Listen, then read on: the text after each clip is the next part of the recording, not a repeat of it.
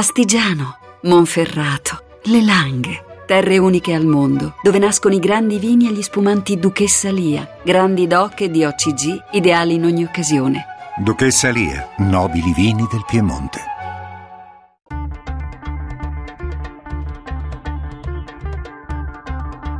Bianco e nero. 18 e 11 minuti, benvenuti a Bianco e Nero 800 05 05 78, il numero verde come sempre a vostra disposizione per partecipare alla discussione che oggi facciamo qui a Bianco e Nero sul, sui destini dell'industria italiana. Beh, insomma, detto così sembra un tema veramente difficile da affrontare, da scalare, ma gli appigli sono tanti in questi giorni, a cominciare dalla vicenda Pirelli che è stata acquistata da una grande azienda pubblica eh, cinese e che quindi insomma ha fatto molto discutere. Poi ci sono stati convegni dove si è parlato della vecchia IRI che hanno fatto spirare un po' di venti di nostalgia eh, per i tempi in cui lo Stato faceva l'imprenditore, faceva l'azionista e insomma metteva le mani nell'economia in maniera magari anche efficace. Insomma, tanti temi e tanti appigli per discutere della politica industriale del paese, della sua de- destinazione, per capire anche se queste vicende, se la vicenda Pirelli, e altre ancora di questo tipo sono da salutare con soddisfazione, cioè dobbiamo vedere con soddisfazione l'arrivo di capitali esteri, di azionisti esteri che prendono le nostre aziende migliori e magari le tengono in vita, le stabilizzano, le rilanciano, seppure invece dobbiamo temere e dobbiamo temere una sorta di spoliazione industriale del paese. Insomma, è un tema controverso che si attaglia perfettamente alla trasmissione bianco e nero. Questa sera ne parliamo con due ospiti che sono il senatore Massimo Mucchetti, Partito Democratico, presidente della Commissione Industria eh, del Senato. Buonasera senatore Mucchetti. Buonasera a voi. Tra l'altro autore di un bell'articolo interessante e problematico sul foglio di martedì, La verità sullo Stato azionista. E poi salutiamo il professor Giuseppe Berta, storico dell'industria, docente di storia contemporanea alla Bocconi, eh, ha un bel libro in edicola, in libreria, La Via del Nord, dal miracolo economico alla stagnazione, che cade a proposito anche per i temi che discuteremo oggi. Professor Berta, buonasera. Buonasera. Allora, Cominciamo subito, prima però la scheda di Daniele Mecenate che ci porta meglio e più direttamente al tema della puntata. Pirelli diventa cinese. Un marchio italiano per eccellenza, quinta azienda al mondo per la produzione di pneumatici, passerà sotto il controllo della China National Chemical, chiamata anche ChemChina, che attraverso un'OPA acquisirà il controllo del colosso italiano. Un'operazione da 7,4 miliardi che si chiuderà entro l'estate e che, secondo l'amministratore delegato di Pirelli, Marco Tronchetti Provera, rappresenta una grande opportunità di sviluppo e stabilità per l'azienda. La sede, il centro di ricerca, quindi i bottoni del comando, la progettazione resteranno in Italia, rassicura il patron dell'azienda, garantendo che Pirelli rimarrà tricolore ma l'operazione ha riacceso il dibattito sulla politica industriale italiana degli ultimi anni, sullo shopping che, secondo alcuni, molti paesi riescono a fare in Italia acquistando i piccoli e grandi gioielli del Made in Italy. Dai colossi della distribuzione alimentare passati in mano francese alla Fiat che di fatto ora parla americano ed è di casa a Detroit, da Pininfarina che si prepara a diventare indiana fino ai marchi del lusso e della moda passati a francesi e giapponesi. È questo il destino dell'industria italiana, si chiedono in molti? Quello di finire rosicchiata da gruppi industriali esteri a prezzo di saldo per lasciare il nostro paese senza un tessuto industriale degno di questo nome? O si tratta piuttosto di un processo fisiologico, inevitabile, quello della globalizzazione, che testimonia al contrario quanto l'Italia sia ancora appetibile per gli investitori stranieri? Stiamo assistendo insomma ad un'amputazione del corpo industriale italiano o invece ad un processo di apertura al mercato che darà modo di cogliere nuove opportunità? E la politica dovrebbe intervenire in qualche modo per limitare questo processo oppure no? Bianco o nero? Bianco e nero, 18 e 15, vorrei andare subito dal professor Giuseppe Berta che ha rilasciato un'intervista molto interessante, anche insomma molto appassionata, Repubblica di qualche giorno fa, commentando proprio la vicenda Pirelli, in cui tra l'altro ha detto abbiamo perso il controllo di un pezzo di industria italiana, così aumenta la precarietà della struttura economica del paese. Poi ha aggiunto che in, con questo modo Milano ha perso anche un po' un ruolo guida, quella capacità di mandare segnali al paese come città, diciamo, industriale per eccellenza. Professor Roberta. Quindi lei non ha salutato con molta soddisfazione le notizie Pirelli, ChemChina. Ma eh, non è eh, il fatto della Pirelli da sola o e degli altri casi che sono stati ricordati nella scheda che ha aperto questa conversazione. A me sembra che veniamo da anni di impoverimento oggettivo del nostro sistema industriale. Da una parte ci siamo sempre compiaciuti del fatto che siamo la seconda potenza manifatturiera dopo la Germania, ma dall'altro rileviamo che la distanza appunto rispetto alla Germania, rispetto anche eh, ad alcuni altri partner europei che hanno eh, dei capisaldi molto solidi nella produzione industriale, il nostro paese ha fatto degli indubbi passi indietro, come è stato detto, e siamo all'epilogo in un certo senso. Eh, eh, Fiat Chrysler è un'impresa globale, è un'impresa che non ha il suo fulcro certamente in Italia. Uh, l'operazione eh, Pirelli, che è certamente legittima, come è stato detto, però uh, sposta... Legittima, anche un po' prevedibile, no? si leggeva nei fatti. Eh, le, le, leve di comando vengono spostate fuori di questo paese. Quando si parla di politica industriale, se ne parla o per lamentare l'assenza della medesima o se ne parla anche per dire che è sempre più difficile pensare di poter fare della politica industriale se non si hanno dire, delle basi, dei presidi autonomi dentro questo paese. Come si fa a parlare di nuovo di politica industriale se poi abbiamo decentrato le leve del potere eh, nel mondo, se eh, pezzi importanti del nostro apparato produttivo sono sotto il controllo di eh, gruppi che hanno la sede, la loro logica eh, economica dislocati in altre parti del mondo. Dunque è chiaro che in questo momento possono potenziare anche eh, dei pezzi di produzione, dei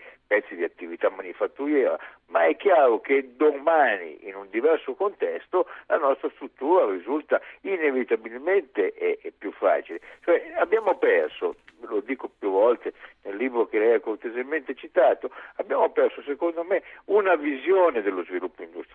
Questo Paese non dispone più di una visione autonoma dello sviluppo industriale e non ha dunque nemmeno un'idea di quali devono essere eh, le architravi, i soggetti portanti del nostro sistema industriale. Da questo punto di vista io rilevo una, una, un silenzio non solo da parte del governo, ma anche eh, delle istituzioni, dei soggetti di rappresentanza degli interessi. Professore, mi permetta di fermarla perché volevo, abbiamo già detto molte cose, ma volevo introdurre nella discussione anche Massimo Mucchetti il quale in parte anche come lei dice la, l'operazione ha detto, ha scritto, l'operazione Pirelli era abbastanza scontata, Pirelli era scalabile ed è stata scalata, il suo CDA ha votato quell'operazione, ci sarebbe in realtà poco altro da dire, ma volevo chiedere a Massimo Mucchetti, poteva essere scalata da capitali italiani invece che da capitali cinesi?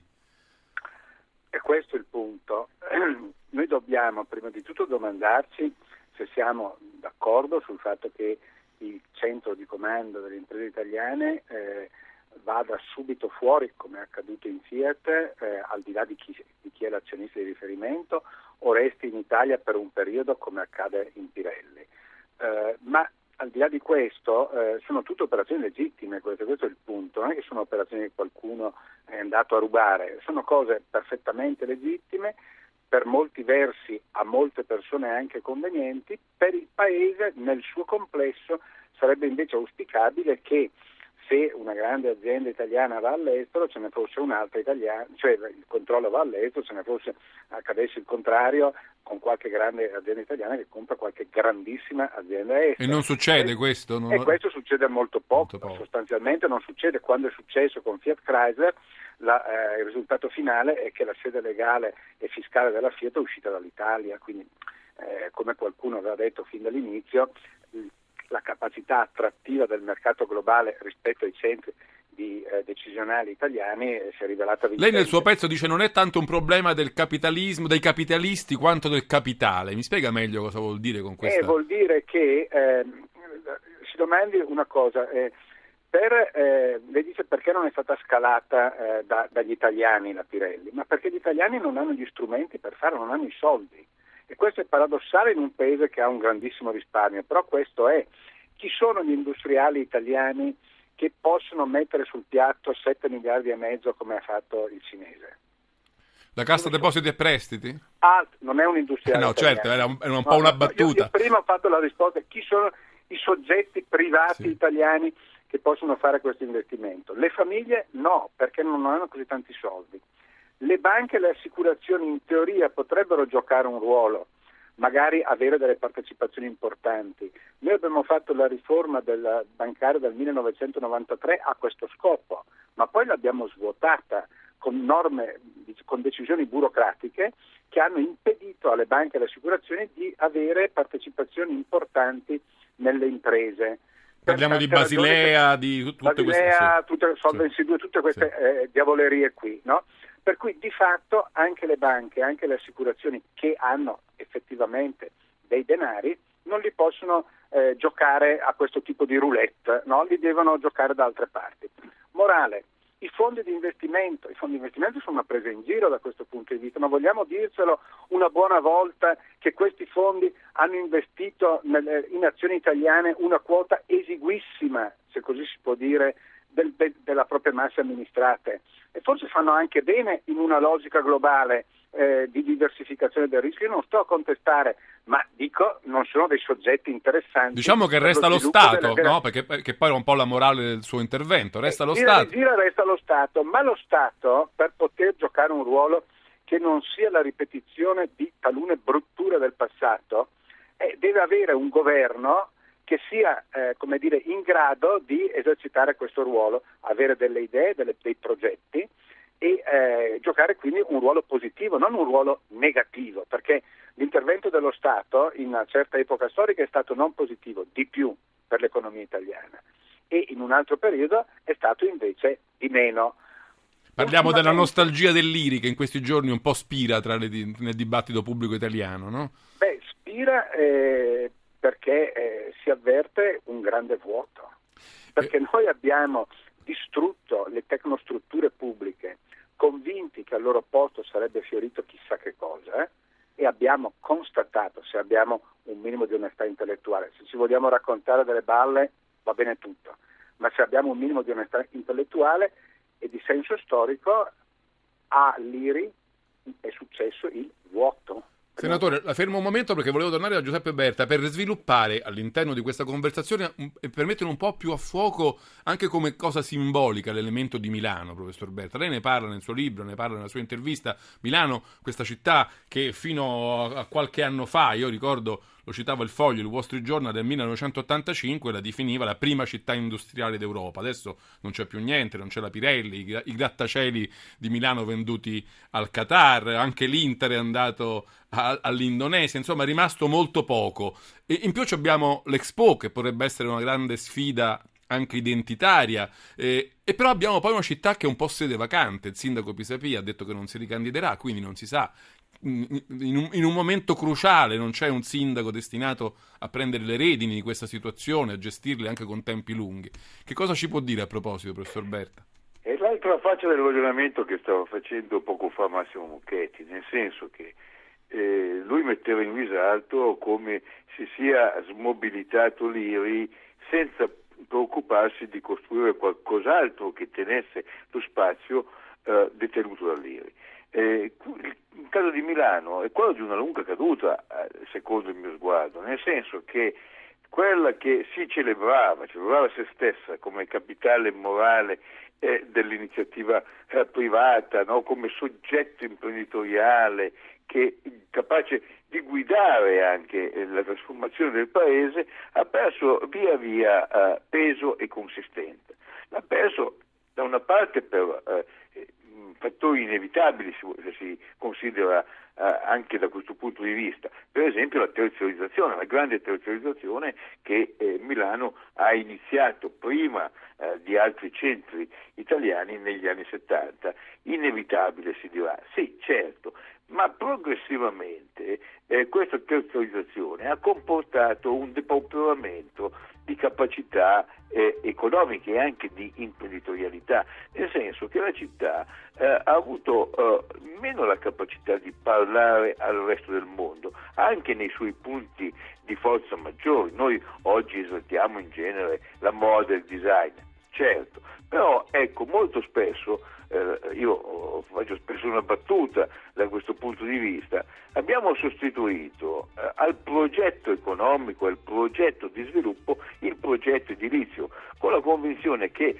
costruendo, e come si è fatto anche negli ultimi anni, si ridesse un ruolo e una funzione economica alla città. Professore, purtroppo la devo interrompere, la sigla ci annuncia l'arrivo del GR regionale, ma noi torniamo subito dopo a Bianco e Nero, 800 05 0578 con Massimo Mucchetti e Giuseppe Berta a parlare del destino, delle prospettive dell'industria italiana. Via al GR regionale e poi l'appuntamento di nuovo qui a Bianco e Nero.